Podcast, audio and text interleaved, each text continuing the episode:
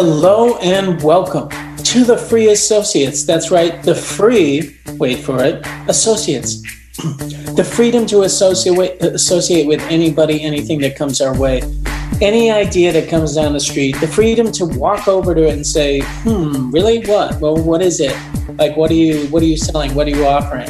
And then move on and maybe get all the ideas in the room or all the ideas in the world, and maybe just move past it and just like come up with it. Because I'll tell you one thing you may have an idea out there and you may be attached to it. That's good. Even if you love that idea, even if you want to snuggle with it at night, I recommend you bring every other idea in the room because if your idea is true, if your idea is strong, the other arguments will only make it stronger. Go ask Abe Lincoln. He always prepared the brief for the other side before he prepared the brief for his own side because he knew it would make his argument that much stronger. So, if for nothing else, we free associate to strengthen our beliefs, give them the light of day. Waylon, how you doing, pal? Doing good. What's good? Well, I'll tell you what's good. I've been having trouble hypnotizing you. No, don't get hypnotized. I've been having trouble getting the light. So, so no, no, I got special, special thing now. Whoa! Oh, now you'll be hypnotized. Uh oh, I hope no one has whatever epilepsy out there because that is really raw. Okay. Yeah, I gotta put a new warning on the show. Waylon is gonna do what you, you gotta do whatever I tell you to do. And you gotta believe in everything I believe in. Ah, all right, so good. Everything okay there, uh, compadre? How you doing? Good. How's it going, the man? Mustache. I'm glad you dressed up for the show today. That's great. You look awesome. I'm wearing. I can't run, so this is my solidarity shirt. I've been running like Is that? that's yeah, the one of the, the things that I've been doing the most. Actually, is running. So it's like yeah. today is just a wash. We got that Uh, news that the schools were closed, and Yes, so we can kind of just touch on this briefly. And by the way, you're either listening to us on Facebook Live, you're listening on WMUA Amherst. This gets rebroadcast the next day, and so you may be listening to a rebroadcast of it. We're on Facebook Live. We have our website, thefreeassociates.us, and we're podcasted everywhere. So if you like our show, you can go to those websites. You can like us on Facebook, and you can get our podcast on any platform you can imagine. It's there. So yes, it's it's there's no joy in Mudville today. It's raining really hard and cold and wet. And you know, we talked about that 10 day forecast yesterday. Yeah. Well, day 10 is like 54 degrees again. I mean, I swear to God, we're not getting a ain't seeing it 65 in April. out. Oh man, it's terrible. no. And yes, Massachusetts has closed its schools for the rest of the year. Now, I suggested to Waylon, do you want to talk about that today? And he said, no, I already did this other work for you, so I'm not going to do that. Let's talk about it tomorrow. So that's a heads up. Yeah. That's a heads up. Tomorrow we're going to talk about it. I think it's an it's a it's a hard decision. I don't fault Baker for making it or waiting. I actually appreciated that he waited a while to make it and put things in place. And you know, one of the things, Waylon, I don't know whether Robin and I were talking about um, is last night at dinner. We were like, I feel like there's a lot of blame going around, but like this is outside of human control to a certain extent. Like, yeah, there's room to kind of assess better or worse behavior, but I almost feel like the amount of blame is consistent with how much people think we actually control. If, Yeah. if you're like me and you're like, you only really control so much about the world and life, you don't blame people that much because you're like, well, it's a pandemic. I mean, Yeah, and not only that, I mean, it's it's you. I, I would take the, the exact opposite way. We have Yeah. had a a, a fundamental control over the situation in ways that is unprecedented as well. yes. So, I mean, through technology, through being able to talk uh, uh, instantaneously on a global level, through the, the, the, the drastic actions and immediate actions that we've done, we've actually curved a lot of what we would, would normally see yeah. even 15, 20 years ago. Oh, no doubt. And so I think that part of the free associations is to be a voice of moderation. And to that end, I think we can say be careful if you're blaming people for everything, you, you might want to kind of rejigger your sense of what people can control. But yes, I, I appreciate the, the opposite view. It's not the opposite, it's kind of like adding on and saying, Yes, and um, there's a lot that we were able to get ahead of, and etc. So I, I totally get that too. You know, during a hundred years ago, the thing just rolled through, and you found out when it kind of came through town a little bit. So I appreciate that. Yeah. All right. So, what are we going to look at here, folks? We are going to examine um, today, we're going to examine, we've been looking at Politico pieces, and we're going to look at another one today. These are all predictions about post COVID life. And so, uh, Waylon, if you can get that caption up on the screen, this one oh, isn't long. You. you got me? Thanks, pal. Okay. So, now this is called Government Becomes Big Pharma. And Steph Sterling is the Vice President of Advocacy and Policy at the Roosevelt Institute and co author of the forthcoming paper in the public interest democratizing medicine through public ownership. Okay, now, so she might be a little biased, but that's all right. The coronavirus has laid bare the failure of our costly, inefficient, market based system for developing, uh, researching, and manufacturing medicines and vaccines. COVID 19 is one of several coronavirus outbreaks we've seen over the past 20 years Yet the logic of our current system, a range of costly government incentives intended to stimulate private sector development, has resulted in the 18th month window we now anticipate before widespread vaccine ability. Private pharmaceutical firms simply will not prioritize a vaccine or other countermeasures for a future public health emergency until it is finally profitability is assured. And that is far too late to prevent mass disruption. The reality of fragile supply chains for active pharmaceutical ingredients, coupled with public outrage over patent abuses that limit the ability of new treatments, has led to an emerging bipartisan consensus that the public sector must take far more active and direct responsibility for the development and manufacture of medicines. The more efficient, far more resilient government approach will replace our failed 40 year experiment with market based incentives to meet essential health needs. All right. Waylon, you want to take it and run with it? Um, sure. What's I think? That, I, am I'm I'm kind of in agreement and, and kind of not. I, I it's uh they're spot on when they're talking about the the idea of private enterprise and thinking about profit margins. It's just not economically efficient to try to be prepare for something that you one you don't know exists. Two you need the actual physical coronavirus in order to make those to make those vaccines and to develop something. Uh, and three it, it's it there a good example of this is the the state of our hospitals before all this happened. There was a certain uh, amount of of beds that you can have in a hospital. Now, you would think that it's a certain amount of beds that was put forth because they were trying to limit the amount of free beds inside of a hospital, but it was actually a cap that the government put on beds because if, if, the economics of beds was such that if you have a bed in a hospital, it gets taken regardless of of, of need, so they kind of fill up. So the, there's weird economics. Just bringing it back to this, there's weird economics that go on with, with private with private institutions and private enterprise and pharmaceuticals and the healthcare system mm-hmm. and all these things that you do need some sort of if it's not some incentive that is through some governmental program that is funding it then it needs to be the government itself looking into these and i'm not just saying that this should be something that entirely takes over uh, our priorities, but it should be something that we consider, like we were talking about on the scale of if we're going to think about, um, you know, in a, a threat an, an external threat from a country, we should also think of, be thinking about internal threats from from viruses and things like that put into our governmental budgets. Yeah. Okay. Good. Um, so you're of the school. How would you kind of summarize that really quickly, though? Like, what's your feeling here? My opinion. Uh, I agree. So I agree on the principle that we need to look towards uh, government to solve some of the things that the the the that private uh, industry is not going to because it's not incentivized for doing so on okay. a, on a on a profit margin level. Okay. And that's not to say the other thing yeah. I want to say is that's not to say that that the pharmaceutical companies it, there's a lot of things that are wrong with them, but there's not to say no. that the, the pharmaceutical companies are wrong on this because I much rather have a pharmaceutical company do research and development into cancers and into other known diseases that can be we can we can be targeting rather than some sort of thing that we don't know that's going to be coming down the, the pipeline in the next 25 to 30 years and trying to, to, to develop that. That should be a research and development but the things that we we know heart disease mm-hmm. and cancer and all these things prioritize some of those first.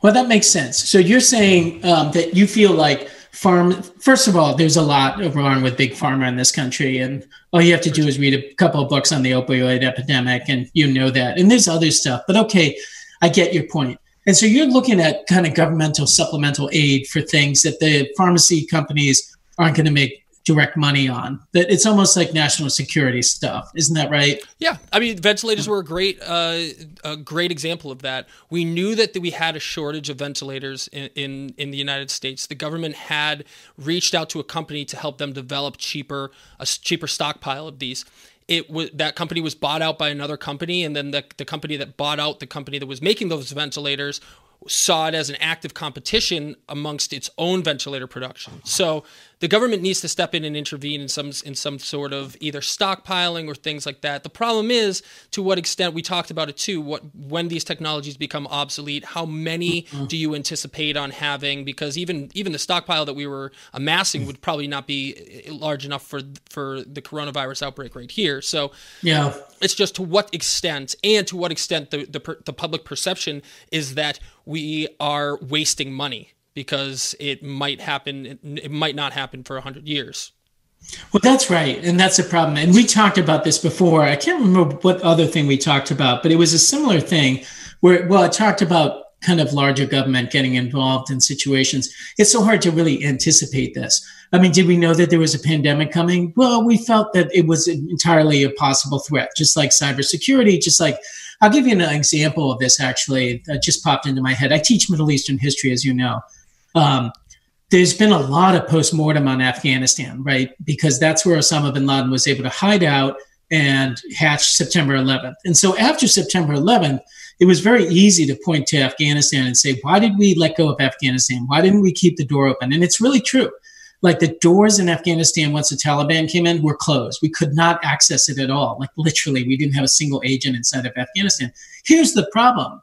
And this is where history is important we were concerned about loose nuclear weapons in Eastern Europe. That's what we were worried about. You know, and if you're sitting in, in national intelligence in uh, 92, that's what you're worried about. You're not really worried about Afghanistan, you know, because you can't anticipate that September 11th is going to be hatched there. But what you do know is that there's loose nuclear weapons in Belarusia that have to be controlled somehow.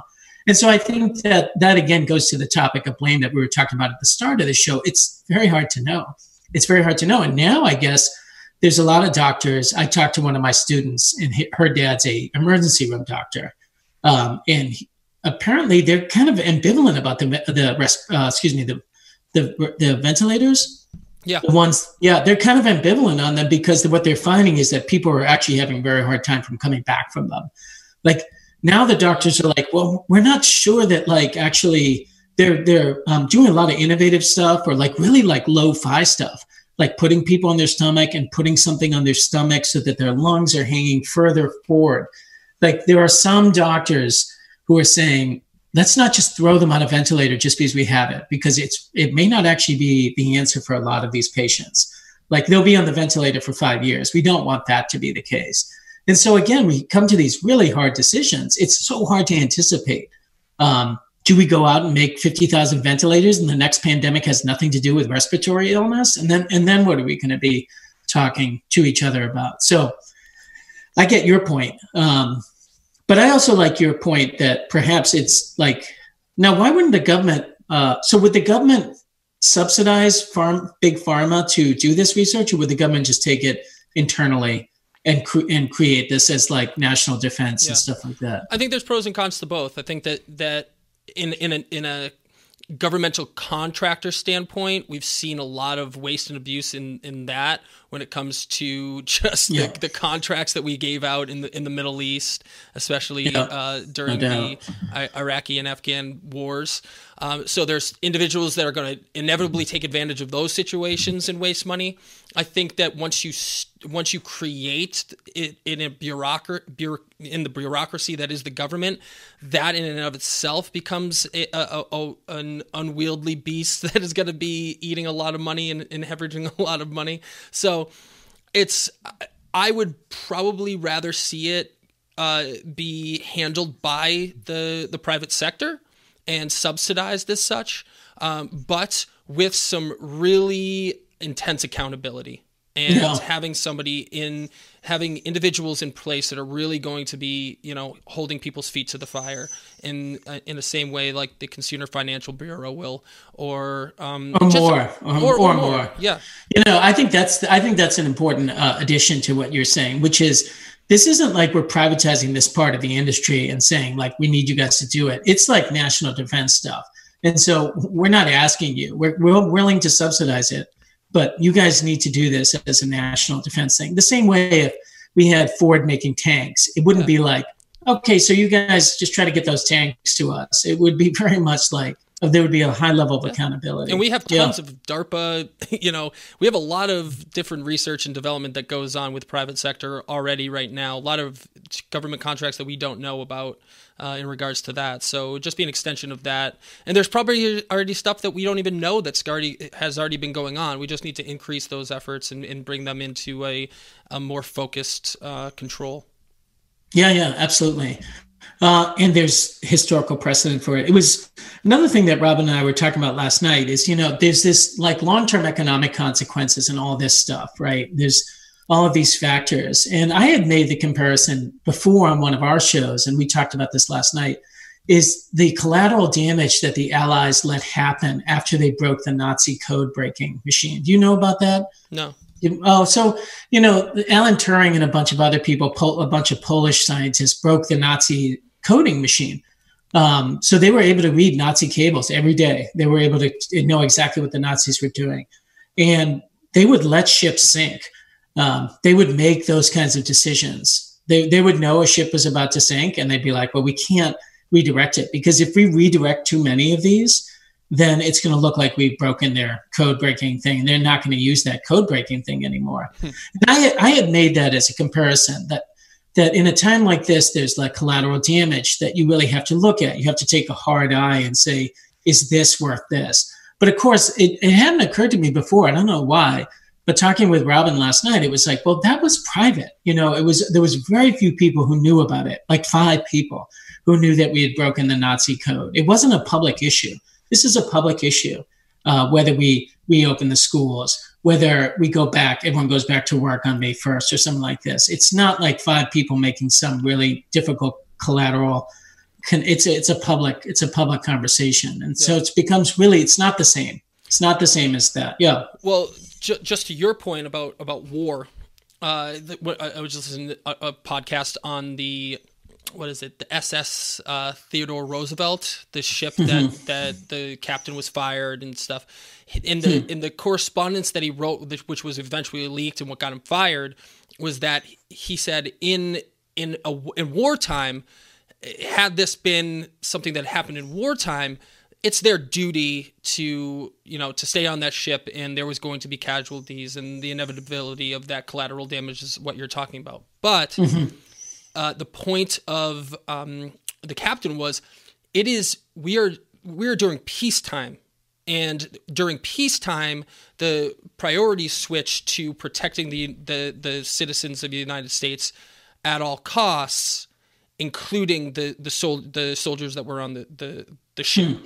And so I think that that's where the, it, it differs, where that collateral damage, when, when we're talking about the external forces during during World War II, which could very well and it was a very real threat could come over and take over the United States whether you know you think about logistically or you know just you know societal perceptions of that or Europe you know whatever. the, the end yeah. game is if we lose we are now taken over the end game here is that we can wait this out. It's just a pestilence that will eventually die out on its own. So I think that the difference here is I, I understand what the collateral damage that you're talking about, but collateral damage versus a uh, versus an external threat that is uh, other human beings has different consequences and therefore a different uh, a different approach for the United States government or governments in general based on yeah. what we're seeing.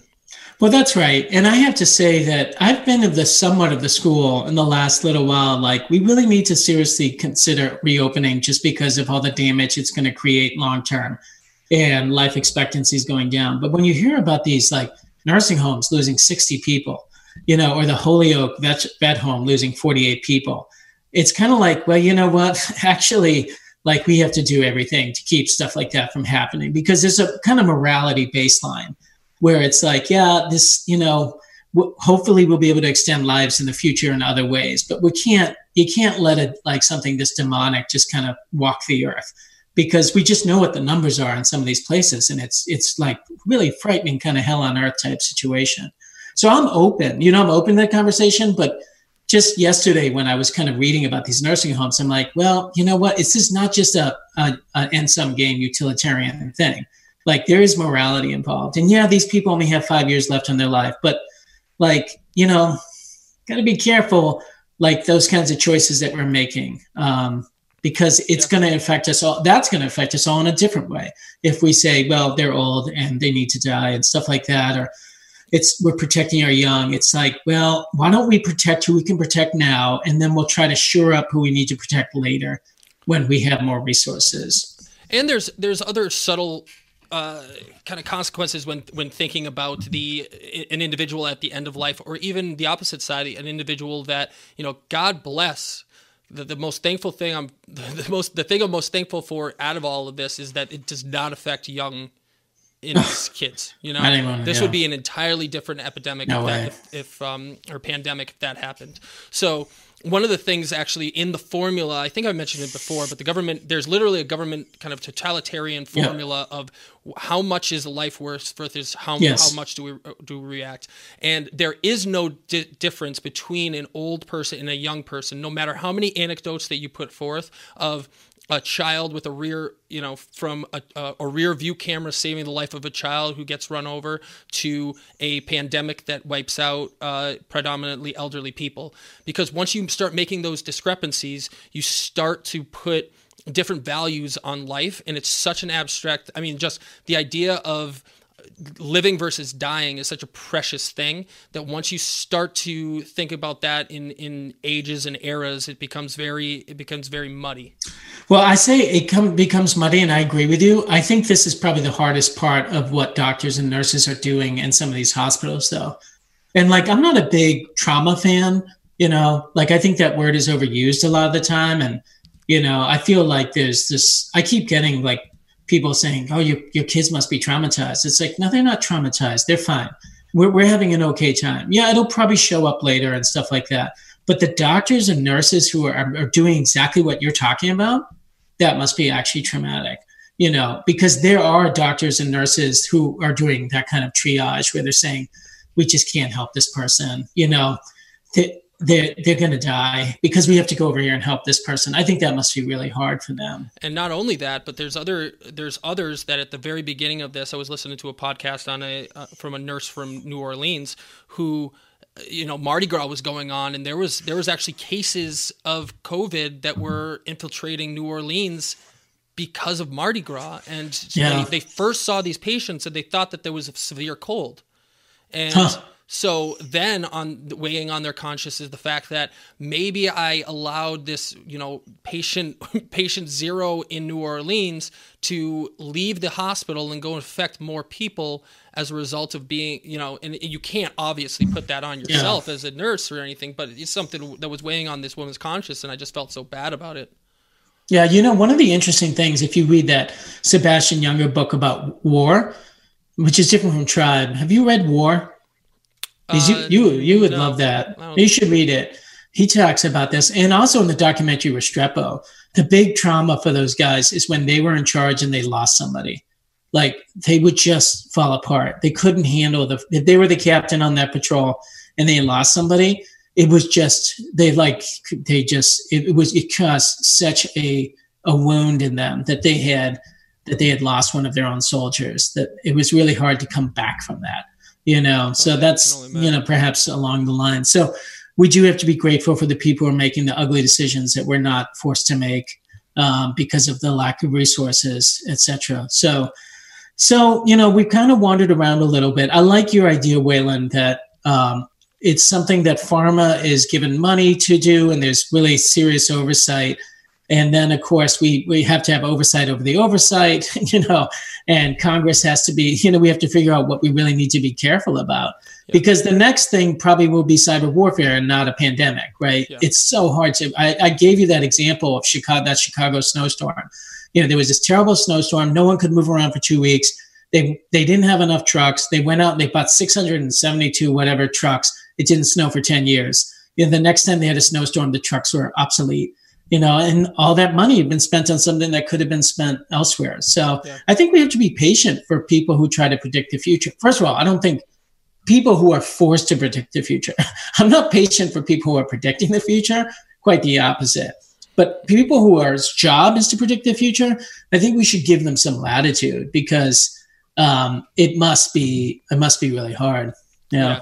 I also, I mean, and just bringing it back to the government and big pharma, I think that what we're also going to see, hopefully, is a change to the infrastructure of how we deal with with health in in the United yeah. States. I think that what this is going to do, we've already seen a strain on the the economy. We've already seen a, a huge immediate strain on paying for mortgages and paying for rent and paying for all of that. I think that you, what you're going to see with an increase um, of individuals needing to go to the hospital for for for things like this. They're actually the emergency room and, and other things have gone down considerably, but uh, with this, I can only imagine how terrifying it is not to have health insurance and to think that you have come down with the coronavirus. So I think that it's gonna, it's gonna, that is going to be something that is going to be fundamentally shaken up and the and because of the economic circumstances that we're going to find ourselves in that's going to push against the economics of the healthcare system.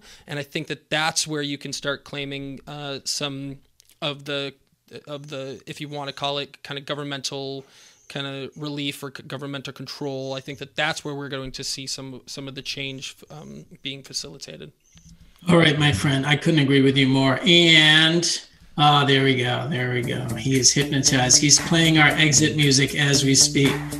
Yes, I agree with you, Waylon. And you know, the best way to get good at something is to go through it. South Korea did a good job with testing because they've been there before. We're not going to screw it up next time like we may have screwed it up this time. Well, Folks, Kim Jong, did you hear about Kim Jong Un? No, I didn't hear about him. He's there was a tweet that got deleted, but he may have slipped into a coma because of a, of a heart surgery that he had. Nice. Okay. This, might, this could be rumor mill, but he definitely that something happened to him. All right, well we'll keep our eyes on that for sure. Um, he won't be riding up that snow-covered mountain on the white horse anytime soon. We'll or see. Going or going in my hot tub anytime soon. Oh yeah, that hot tub in the basement. Hey folks, you've been listening to the Free Associates. We're so glad to have you on. If you're on WMUA, this is a rebroadcast. If you're on Facebook, we're live. We are live until we're not live. Like us on Facebook. Check us out on any podcast platform, and also we have the freeassociates.us if you want to check out our readings. You guys have a great day, and we'll see you tomorrow.